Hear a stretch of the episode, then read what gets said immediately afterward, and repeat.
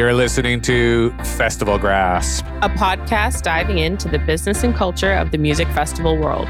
With your hosts, Mario. And Shanae. Well, welcome everybody to the newscast in this week's edition. Music industry issues, official advice on how festivals can go ahead next summer. Federal government officially responds to Burning Man lawsuits. This website will generate nineties music festivals for you. U K government to examine the impact of streaming on the music industry. But first, we are meant to gather. Organizers of Global Dance Festival refuse to cancel or give refunds. Ticket holders are angry that organizers insist the Global Eclipse Festival will go ahead in Argentina, despite the government there banning international tourists. This report here by Matilda Bosley in The Guardian, Australia. Thousands of people from around the world partying for ten days in the middle of the Argentinian wilderness sounds like an ambitious endeavor even before covid nineteen, but a global pandemic has done little to sway the organizers of the Global Eclipse Patagonia gathering, who are determined to charge ahead and refusing to refund ticket holders, despite Argentina nearing one million covid nineteen cases and authorities currently refusing to let international tourists into the country. The Electronic Dance Music Trance Festival is still scheduled for December twenty twenty. The event has been in the works for three years, with a huge number of fans purchasing tickets before covid nineteen. Organizers are refusing to provide refunds on the grounds that the festival has not been canceled, despite there being no way for the vast majority of ticket holders, including those in Australia, to attend. The event, in the category of world-famous festivals such as Burning Man or Rainbow Serpent, promised unrivaled views of the fourteenth December solar eclipse, an experience of full art, music, educational workshops, yoga, dance, permaculture, and a myriad opportunities to inspire the soul and enliven the spirit. Melbourne student Billy Caldwell, who booked the nearly seven hundred dollars Australian, about five hundred dollars U S ticket on a payment plan in January as a treat after three years of working without a break, said this: "It's absolutely one of the biggest events to happen. Eclipse festivals only happen every four years, and there's a lot of hype around it. It's like you kind of have to go at least once," she said. "It was all good until the pandemic hit. I don't know if I should cancel my payment plan, because if I do, I can't get a refund. I would email them and comment on their social posts, and they just wouldn't reply." Caldwell assumed that the festival would be quickly canceled, so continued paying for her ticket. But on August twenty-sixth, after months of silence from the organizers, they announced that the Patagonia party would indeed go ahead. But instead of offering full refunds, organizers Global Eclipse Incorporated and Global Eclipse Argentina have offered a buyback program whereby customers are able to receive fifty percent of their ticket price along with the cost of any accommodation and parking passes in exchange for signing a legal document that will release the organizers from liability in regards to the Patagonia gathering. Caldwell says she just doesn't feel that's good enough. "If you have the right to receive goods or services to the standards that are expected to be delivered, it's basically impossible to do that. If we're not able to go to Argentina and to go to a festival, I feel like we should be entitled to a free one hundred percent refund," she said. Caldwell did receive a short, personalized response email from the company on September seventh advising her of when the buyback program would end. New South Wales resident Mel, who asked for her last name not to be included, she was shocked the situation had unfolded in the E D M hippie subculture. "This isn't the community you would expect a result like this from. You would expect this from a really corporate standpoint," Mel said, who sought a refund via her bank. "What part of this do you think is actually still going to be realized? It's not going to happen." The organizers are associated with a number of other successful trance festivals, including the annual Symbiosis Gathering in California and multiple eclipse gatherings in Australia. In the email sent to ticket holders in August, Global Eclipse Incorporated stated they were unable to provide full refunds. "We've had requests to refund the money, but it's just not possible to retrieve sunk costs for labor, and niche physical assets are not easy to sell in the downtrodden Argentine economy," the email read. Humans are social beings. Isolation has taken a toll on all of us. We are meant to connect and we are meant to gather. We plan to do it safely in the best way possible. We are producers with decades of experience who are two point five years into a three-year project, and we've learned to prepare for permutations of earth, wind, and fire, but none of us had global pandemic on our twenty twenty bingo card. The company noted in another email that ticket sales were final, no refund passes for a rain or shine event. It's not like we were scared of the rain, Mel said. World events have created a situation where we can't do this, and neither can you. I don't feel like they should be making people feel responsible for their loss. We're all at a loss. Caldwell and Mel both opted not to proceed with the buyback program. Instead, Caldwell lodged a dispute with her bank the day the buyback scheme was announced, but she has not heard back. One of the chief complaints among potential attendees is the lack of transparency regarding the current state of the festival. Despite the event now being less than two months away, we are unable to find a publicly available list of artists booked to play. Those who still wish to attend have been asked to sign an attendance waiver.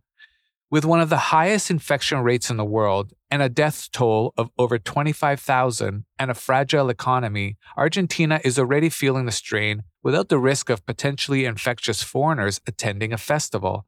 I don't think it would be ethical for wealthy Westerners to be taking coronavirus to vulnerable places, Mel said. Argentinians have also been subject to one of the longest and strictest lockdowns in the world, with regular internal flights set to resume for the first time since March this week. Social gatherings have been periodically banned and a huge number of major events canceled in order to curb the virus's spread. The festival is being held near the small town of Las Coloradas, which has a population of under one thousand and is four hours from the nearest major city of Buenos Aires. The festival's website also boasts about the site's lack of mobile reception, raising questions of how effective communication would be in the event of an outbreak, and contact tracing. In an email, the organizers note the site is ready to host thousands of safely distanced people.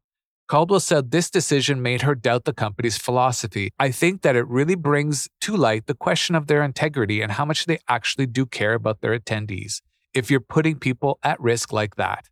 Lisa Spagnolo, an expert in international commercial law from Monash University, said that if the festival does go ahead, it's unlikely ticket holders will be eligible for a refund. The problem is that the consumer is getting exactly what they bargained for, exactly what they paid for, but they simply cannot make their own way to the event, she said. But depending on which country's law is applied, Spagnola said this could be considered a force majeure or hardship situation, meaning circumstances have drastically changed since the purchase was made. In this case, there may be a legal scenario where the costs are split between the provider and the consumer. Spagnola said documents such as the buyback contract are common in the legal field and a form of settlement payment used to end a dispute claim, but not all members of the E D M community are upset with Global Eclipse Incorporated. Some, like Yuri Shami, were happy to let the company use the other fifty percent of their ticket fee to cover sunken costs. I can only imagine the amount of effort that goes into putting on a festival like that, Shami said. I know that their heart is always in it, and I know that they didn't set out to screw anyone over. I don't feel like there has been any moral wrongdoing. Now, in my opinion, I have been to their events going back to two thousand sixteen, that being Symbiosis, and then, of course, at their Oregon Eclipse gathering in two thousand seventeen. And they, at that time, were very clear that their next three years were going to be spent committed to providing this amazing experience of another eclipse in the Patagonia region in southern Argentina. I can't help but side with Chamis here. And to be honest, you know, I don't think there's an easy solution here any way you look at it. If indeed you needed the money back for your own hardships, that is difficult. And the festival probably should have some kind of leniency towards that. However, in this situation where they are caught between a rock and a hard place, it's difficult to see where this fine line is of them having to borrow money to pay people back and essentially go bankrupt. It's happened this year many times uh, where the festival's attendees have been left a little bit on the lurch and on the hook for the tickets that they purchased. This is a festival that unfortunately cannot allow for the ticket to be used for next year as the eclipse comes around every four years. I think what's happening here is that their heart is so into this that they can't bear Uh, to to to call it off, even even if even if it seems like they really should. I mean, who are they going to have come to their festival? They will be able to entertain the locals and potentially people who were already in the country, people from Brazil, people from Mexico. But there's no flights being allowed into Argentina, and I don't see them being lifted anytime soon. The, the country is in a lockdown; it's completely closed. And from all accounts on websites, it's until October twenty-fifth until they reassess the situation. But I don't see that changing. They're being hard hit. And I think the only way is up in terms of cases, unfortunately, as we go into the colder fall months and then into the winter. At the end of the day, even if you could get into the country, but they lift their travel ban, you would still have to undertake a two-week quarantine in order to arrive at the festival in the first place. And that's if you were allowed to go to the festival. So you could potentially fly in there, be quarantined, and then be unable to travel to that region. The risk is high. I would take the fifty percent refund or leave the entirety of the ticket with them. They will bring us more festivals in the future. I do trust these producers. I think they're world-class. I've been to many of their festivals, and I would expect nothing short of a massive thank you to ticket holders with future events to come and potential discounts.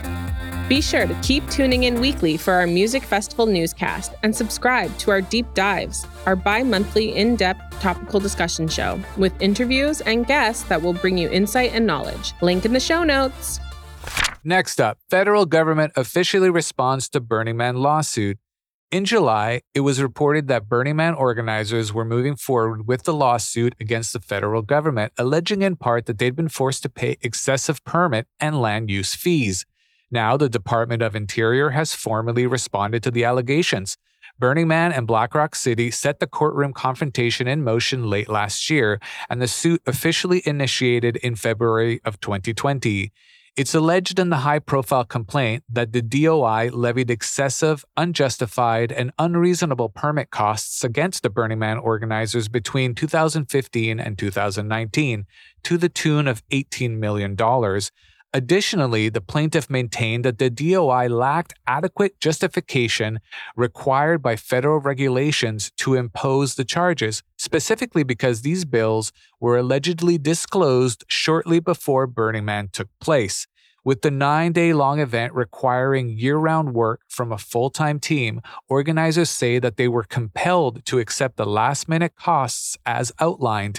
Otherwise, they'd be unable to use federal land in the Black Rock Desert. For reference, the Burning Man Project is the nonprofit organization behind the namesake gathering, attributes north of ninety percent of its yearly income to Burning Man ticket sales. In a new filing, which was recently submitted to a Washington, D C federal court, defendants, including Secretary of the Interior David Bernhardt, refuted the bulk of Black Rock City and Burning Man's allegations. A significant portion of these denials concern precedent and conclusions of law, as well as citations of the underlying statutes and documents, which speak for themselves and are the best evidence of their contents. On the topic of allegedly unfair permit fees, the defendants acknowledge that the plaintiffs requested additional information about the bills, but state that the Bureau of Land Management has provided such explanations. Plus, the legal text characterizes as vague and ambiguous Burning Man's allegation that the Bureau of Land Management's personnel, who were primarily responsible for these unnecessary costs and escalated cost increases at the two thousand fifteen event, were reassigned to different posts by the end of the year following an internal investigation. Now, the fees in question have increased one point three million dollars to three million dollars between two thousand eleven and two thousand nineteen. BlackRock L L C released a statement back in February saying, "The Bureau of Land Management has been charging our organization for unreasonable costs related to the annual Burning Man event in Northern Nevada. Burning Man Project has been seeking I B L A relief from these costs for nearly four years, and the I B L A has unreasonably denied that relief in violation of the Administrative Procedure Act. This case is our attempt to break this cycle.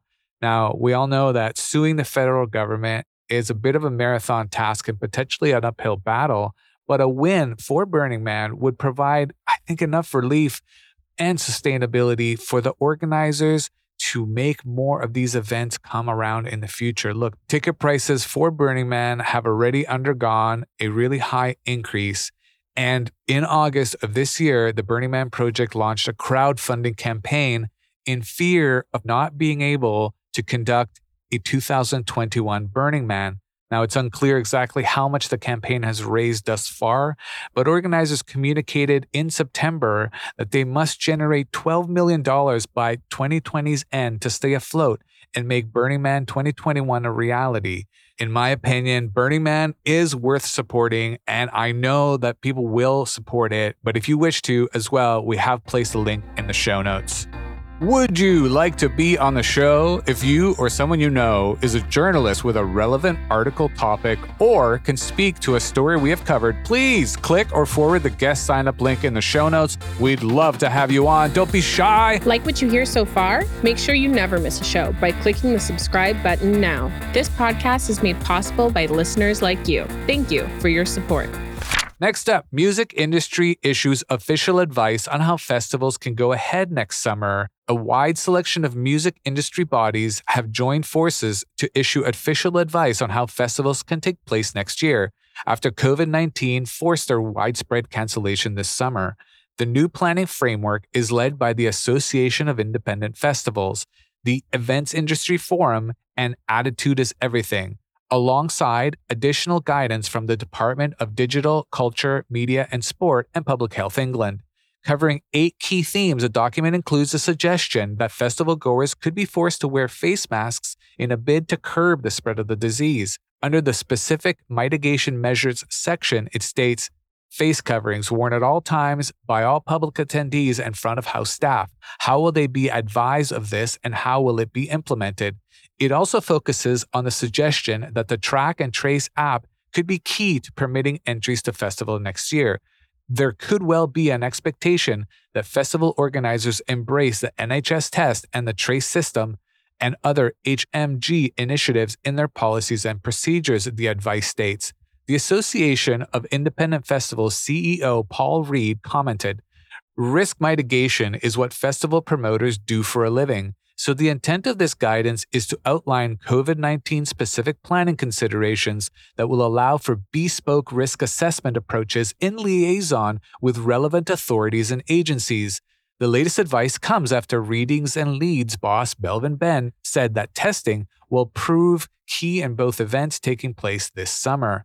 COVID has given us a year off, so the innovation for next year is testing. Everybody will be tested, he said.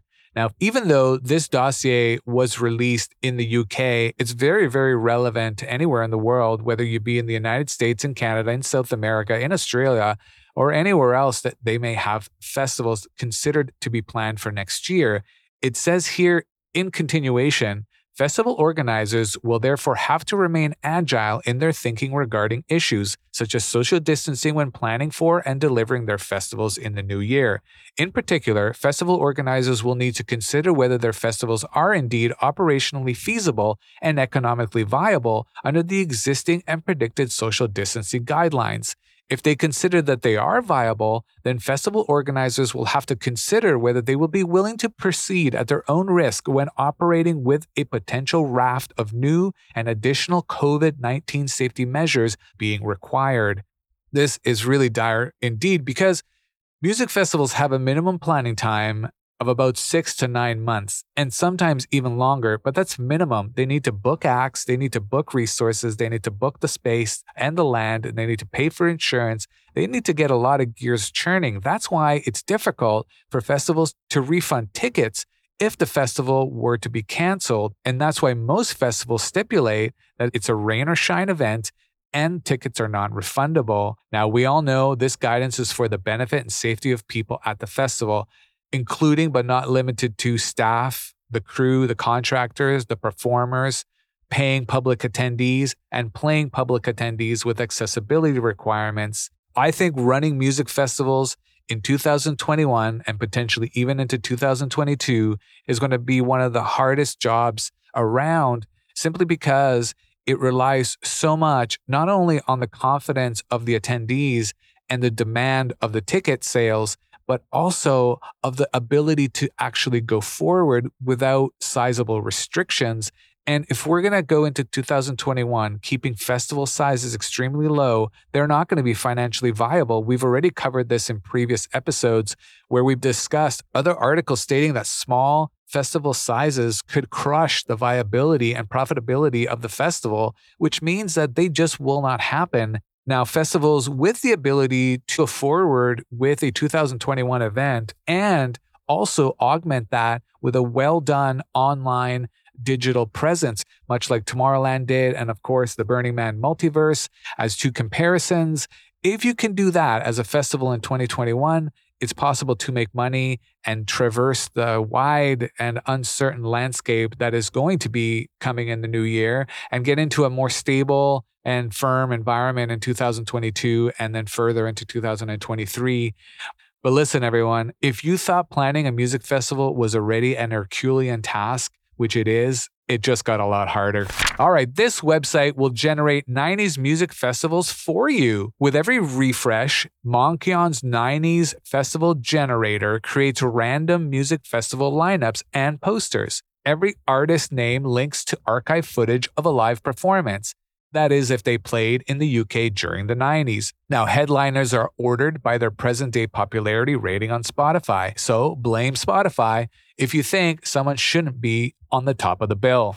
And finally, U K government to examine the impact of streaming on the music industry. M Ps in the British Parliament are to examine the economic impact music streaming is having on artists, record labels, and the sustainability of the wider music industry. Through a new inquiry entitled Economics of Music Streaming, Parliament will investigate a number of core aspects of the streaming industry, including the business models of the streaming companies, how algorithms and playlists have shaped music consumption, and what the long-term economic impact of streaming might be on the wider industry as a whole. In a statement, the Department of Digital, Culture, Media and Sport said, "Music streaming in the U K brings in more than one million pounds in revenue, with one hundred fourteen billion music streams in the last year alone. However, artists can be paid as little as thirteen percent of the income generated." The government has called for perspectives of industry experts, artists and record labels, as well as streaming platforms themselves. Written submissions should be submitted by November sixteenth, twenty twenty.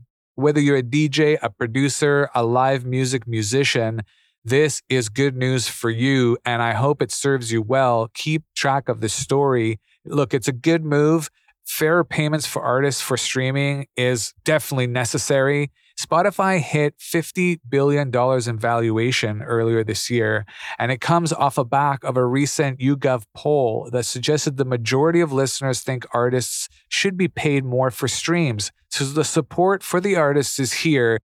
Now it's time for Spotify to do its part. Pay these artists cold, hard cash, homie. Show them the money. Well, thanks everyone for joining us on another week's Festival Grasp. Make sure to subscribe on Apple or Google Podcasts, Spotify, or via your chosen podcast collector, so you'll never miss us talking into your ears again. And while you're at it, if you find value in what we are discussing, rate us on Apple Podcasts. It's like telling a friend about it, but better. And it gives us a chance in that big old world out there. I know we're just getting to know each other, but come on, show us some love. We're here for you. You're here for us. So let's do this thing. To sign up as an expert guest on the show, to leave us a question or message, or to jar tip your support, follow the appropriate links in the show notes. Be sure to keep tuning in weekly for our music festival newscast and subscribe to Deep Dives, our bi-monthly in-depth topical discussion show with interviews and guests that will bring you insight and knowledge. Link in the show notes. This podcast edited by G B A Recordings. For me, Mario. And Shanae. See you next time. Bye.